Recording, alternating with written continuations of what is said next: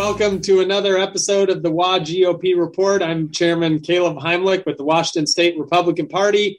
Our guest today is Elizabeth Kreiselmaier. She is our endorsed candidate for the 6th Congressional District, uh, endorsed by the Washington State Republican Party, endorsed by all the counties in the 6th Congressional District. So, really excited to have her on uh, talking about her campaign. So, Elizabeth, welcome. Uh, thank you for joining us. Thank you so much, uh, Chairman Caleb. It's wonderful to be here today. Can you just tell us a little bit about yourself and why you're running for Congress this year? Well, thank you. Yes, uh, I am running. Well, a little bit about me. I am a mom, first and foremost, but I have a background in education, research, PhD in it. Did that for 20 years. Have a I, I like to say a particular skill set that lends itself to being in this role, you know, researching and looking at looking at programs and policies, what works, what doesn't. I did that for 20 years in the field of education, which actually turned me from a Democrat to a Republican many years ago. It's sort of a, another story for another day. But uh, but I have a background uh, um, but really I have a heart for the country. I am a mom and I've been a mom, you know, and serving in my community. That's how I got involved, you know, in the first place with the party activities. I'm a PCO. I've been doing that for five years. I was asked to run for this position because of my particular skill set and also my heart, you know, I would say it a, a ferocious devotion uh, to this country, the way I do have for my own son, and really on a personal level, what it what it is for me is that my our son is an only child, and we're from a whole family of only children, right? So all up and down and side to side in our family, not that many. So when I think about you know the the state of the country, this, this is a country that I love and that we all love, and I want to have it be a place that's still recognizable as this country that I love for our son when he's, you know, fully grown up into it and we're gone and there's we don't have a lot of family. It just it's just a thing that's near and dear to my heart to do what we can right now to turn the ship around because right now the country that we love and has been you know so prosperous and so wonderful and so free all of that is being threatened and i have an ad running right now that's likening it to the titanic you know like we're the, the America, America's ship of state is heading for an iceberg and those in charge the democrats kilmer you know pelosi biden uh, they're rearranging the deck chairs on the titanic so to speak. And we need to turn the ship around and and you know right get our direction straight because you know, there's just too much at stake here. So i feel very strongly that we have to change course right away to restore our economic um, security prosperity and liberty and the future of our of our country for our kids yeah, absolutely. And uh, you are you're a tireless campaigner. You're a hard worker. You are one of the most kind of persistent candidates running this year and getting out there, talking to people in the community. Uh, mm-hmm. So, can you just tell me a little bit, kind of, how has that been going? What are you hearing from people as you're going to events, as you're connecting with voters? What are people in the sixth congressional district concerned about right now? Yes, uh, thank you. Uh, as I as I go around, and there are six counties, and I've been getting around to all of them, you know, many multiple times here, sometimes three counties and even four in a single day, and talking to people everywhere. And really, as as you know, as we've talked about before, there's four issues, big ones, that are hitting all of us in our state here in Washington and even across the country hitting us in the face and hitting us in the pocketbook. Those issues are the economy, the, the affordability issue, the, the price of the pain at the gas pump, you know, the inflation, the grocery store shelves being empty, sort of, you know, the economy, economic issues. Then there's the public safety issues that people are really worried. They're scared because the crime is on the rise. The policies that have been handcuffing our police and letting the criminals run free are really doing damage and making our communities less and less safe. So that's another issue that's on everyone's hearts and minds. Education is a huge one. That, of course, is near and dear to my heart. It's my background. I know how to fix what needs to be fixed, you know, because I know that system from the inside out. And the solution is competition and choice and respecting parental choice and authority there. Uh, and then the final one would be the, the infringements on our constitutional rights, whether it be through the mandates, through Second Amendment infringements, First Amendment infringements, just total overreach by the government, by the powers that be right now. So those are sort of the big four concerns. And then as I'm traveling around, I'm finding kind of unexpectedly strong support, not only from within our Republican base that we would expect to have it from, but even many, many Democrats uh, independents, even non-political people people have never been political before but they are now because it's coming to them you know to their front door. Uh, and so people are um, supporting me because they you know for example in the educational arena there's very angry parents on both sides of the political aisle, just like what happened in Virginia. We have angry parents here on both sides because of the mandates, because of the failure of our schools in the Zoom learning that wasn't happening. The public safety issue. I've got, I've had meetings with uh, many, say, for example, Tacoma business owners who are being hit by that, by that rising crime. And they're they're scared. They're tired of calling 911, having no one come. If they do come, they can't chase the, the bad guys that are destroying their businesses and vandalizing and, and stealing from them. So we're getting votes and support from Democrat business owners, formerly Democrat business owners, because they're recognizing that the solutions, you know, being put forth by Democrats are not solutions at all. They're just exacerbating the problems. And then uh, even another funny kind of unexpected one was really I've got some support from even some pretty radical Democrat feminists that I would not normally get support from. But in the instance of the transgender agenda, the ideology that's being put pushed through the schools and all everywhere else um, by the left, uh, they're supporting me because I'm I'm framing that as an assault on women's rights. When you have biological men um, housed in a women's prison raping the inmates, right? Or, and uh, that's a, an assault on women's safety. When you have biological men competing in women's sports, that's an assault on women's rights. When you have gender clinics, clinics popping up all over and performing, I would say, abusive practices on kids, and you know, uh, puberty blocking um, drugs and surgeries, that's an assault on children's safety and on parental rights. So there's all of these issues, no matter where you look. The bad news all around us is really pointing to the good news for us come, you know, this primary in August, but especially in November. Because what I think everybody's waking up to is that elections got us into the mess we're in, and it's elections that are going to get us out. Yeah, that's so true. That is absolutely true. And so we, especially right now with a week to go till the primary, we need everybody listening to this to make sure you go vote, fill out your ballot, make sure you get it in uh, by Tuesday, August 2nd, to really have your voice heard because it was. It's elections that got us into the mess. Elections will get us out. Um, one of the issues you hit on, I think, was is obviously all of those were important issues, and we're hearing a lot of those across the state, but particularly on inflation and affordability. What uh, do you view as, or what could you do should you win uh, to really help people suffering under that uh, so, what's kind of your plan if you go to Congress? How are you going to help people uh, deal with inflation and the affordability issues? Well, there's two really very prime things here. One is to restore our energy independence. Biden killed it immediately upon arrival, and uh, by you know not allowing us to go forward in the Keystone Pipeline, we need to open up those permits for drilling and exploration of um, for our own natural resources to to get back to that to the energy independence. That will definitely reduce our gas prices once again. Um, and then also that will what will help with that is to stop spending money we don't have, printing money we don't have.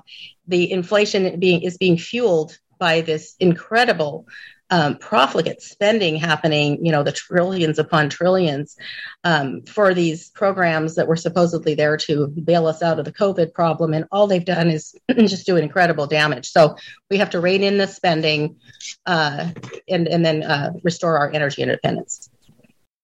Yeah, absolutely. And then on, on, uh, public safety, I think that's another one. What do you think, as a member of Congress, you can really do to proactively help because obviously some of the challenges are related to Washington State and Washington mm-hmm. State law and county prosecutors being lax. But what do you view as a congressman your role in really helping uh, to support law enforcement and really establish more public safety in our communities?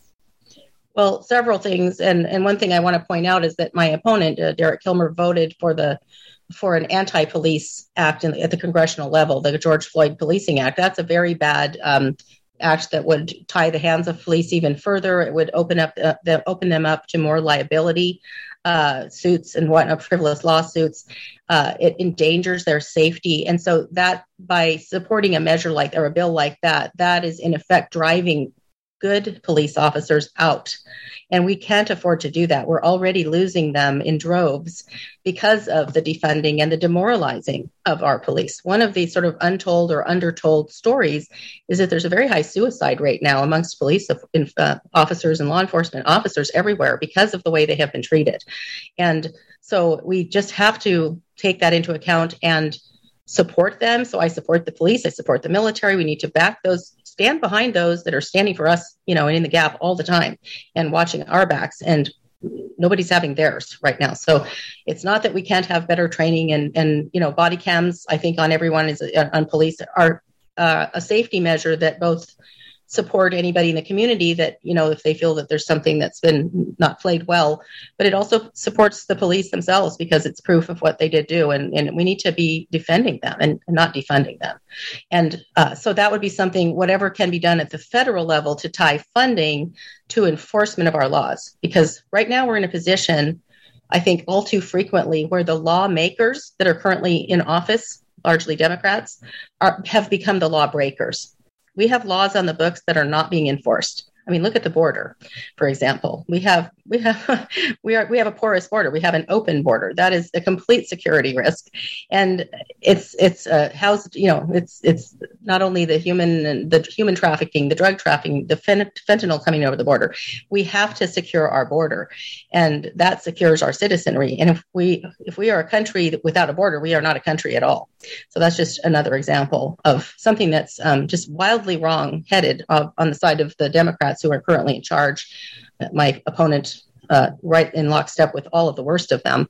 Uh, they just have they're they're doing serious damage, and we need to turn it around quickly. Yeah, absolutely. And I think one of the interesting things, given the challenges of the Biden administration, should you win, obviously President Biden will still be there. So, how do you plan to kind of work uh, with hopefully a re- Republican majority to really right the ship of state, um, mm-hmm. even though you have to work with President Biden in the White House. Well, I think our best hope there is to achieve uh, a bulletproof majority.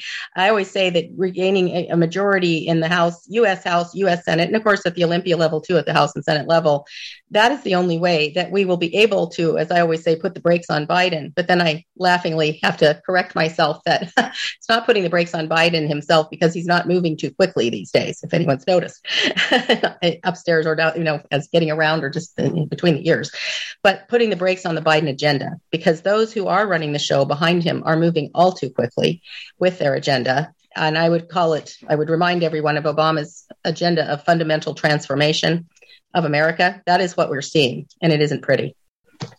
And so having those majorities uh, and you know being able to to enact things that that he you know we just have to we have to do that to be able to push back on what he's been uh, accomplishing so far with the majorities that he holds. Yeah, was well. I think everybody listening uh, it was probably agrees with you and supports everything you said, or at the, at the minimum, the majority of what you said. But obviously, in order to bring about change, you have to win. Uh, yep. So, what what does that look like for you? Obviously, through the primary and towards November, what do you need to do to execute your campaign and to win? Well, what would be very helpful, I'm really asking people to turn out um, big time for the primary because unfortunately a lot of people tend to ignore the primaries. We talk about elections and we only think about november but this august 2nd is the deadline to turn in our primary ballots. And the reason this is important is in we do have a two tier i mean uh, sorry a two um, top two jungle primary system in this state which is i think a little bit dysfunctional. It's not the normal primary situation. So what we have is when you have um, you know anyone can we don't register by party and we don't run, uh, we don't vote by party. So that means that anyone can run, anyone can vote for anyone. And we tend to have a lot of people throwing their hat in the ring to be on the ballot at the last minute, clogging up the ballot with a lot of names that people don't know who they are. And so, um, so for example and then we we split our own vote up but republicans seem to fall prey to this every time. So if you recall in 2020's election when i was running as well they tried it in my race didn't work i came through the primary. But there were three races in washington where we had two democrats to choose from in november because we blew it in the primary. We had so many people running. And so we had the lieutenant governor race the 10th congressional race and i forget what the third one was where we had two democrats on the top of the ticket come november. That's unacceptable. We've got to be able to get a republican strongly through to be able to compete in November and then win in November. So in my race in particular, I know in Tiffany's race, there's 18 people running. Of course, people just don't just throw a dart and hit any old R, vote Tiffany for US Senate. In my race, the sixth congressional district, there are six people running. Three of them are Republicans, but I'm the only viable Republican. So, what I like to remind people is you've got to look for people that not only align with your values and interests, which of course you want in a candidate. Um, I've got two people running uh, alongside me as Republicans, but they're not viable because they've raised no money. And in order to get the message out to three, you know, 500,000 voters in this district, I can't doorbell my way around that. You have to pay for advertising and so on. And so I've, you know, raised well over 300, probably $315,000 compared to one candidate has raised, raised you know 5000 1250 uh, was donations and the rest was his own and the other one has raised nothing. So it's very important to think about viability pick the right republican the one that can win and that is part of the reason why i am endorsed early unprecedentedly early by both the state party thank you guys thank you and also all six county parties because clearly you have to pick a candidate that can win. So here's my fondest hope. If we get a huge turnout in this primary I'm hoping not just to come into sec- second to Derek Kilmer and face him off in November. That's what happened last time. If we actually beat him in the primary by having a great turnout and consolidating our support behind, in this case, me, this the candidate that can win, imagine what would happen then, because that would turn a $300,000 race to a you know national race and watch the support flow in because that would be a political earthquake to actually beat Derek Kilmer in the primary coming into the general. So that's what we're aiming to achieve. And we can achieve that if people turn out and vote. So, how they can help is of course, go to my website, cleanupthehouse.com. You can donate there. You can also sign up to volunteer because we're doing a big get out the vote phone calling to the get out the vote to people who haven't turned in their ballots yet and urging them to vote in the primary right now, vote for me and vote for the other endorsed candidates because a strong showing in the primary will help to ensure a win in November. And we all want to see a change in governance uh, from the way it's going right now. But in order to govern, you have to win. so we've got to get behind people who can win and and do everything. Pull pull out all the stops leave nothing on the field get it done. Yeah i couldn't agree more that we got to win. Nothing changes unless we start winning. And so elizabeth i i'm so grateful for you running. Uh, so grateful for you working so hard raising money in a race like the six. That's the fact that you've raised over $300000 is very impressive uh, you, I think that is why you've seen the support from all the county parties and then the state party endorsing as they recognize you are the right person for this job. Uh, so really appreciate you, appreciate all the work you're doing. And uh, I would encourage everyone to go to go to uh, cleanupthehouse.com. Is that right? That is correct. And they can also check out, I've got three draft bills on that website as well as all the rest of the information. And that's because I'm ready. I have solutions ready to hit the ground running in DC when I get there. The first vote, of course, is let's get rid of Nancy Pelosi as Speaker. But I've got draft bills in place already that I would be putting forward if we haven't solved some of those problems by the time we get there, because it's just, we have so much at stake and I'm ready to go, ready to get to DC and start working and doing a better job for the people of this district. Yeah, absolutely. And we've got our field teams out knocking on doors, carrying Elizabeth's literature in the sixth. Obviously, we need people to be making phone calls right now. About 10% of people have voted. That means 90% have their ballots sitting on their kitchen counter or somewhere. And we want to get those Republicans, especially to get that ballot, get it in, vote by August 2nd. It's so important both for Elizabeth and for Tiffany Smiley and all our races up and down the ticket that we have a strong showing in August to really propel us to victory in November. So, Elizabeth, thank you for taking the time to sit down with us today. Thank you for running, and we will talk to you again soon. Thank you, Chairman Caleb, so much. Thanks for the opportunity, and have a wonderful rest of your day. Absolutely.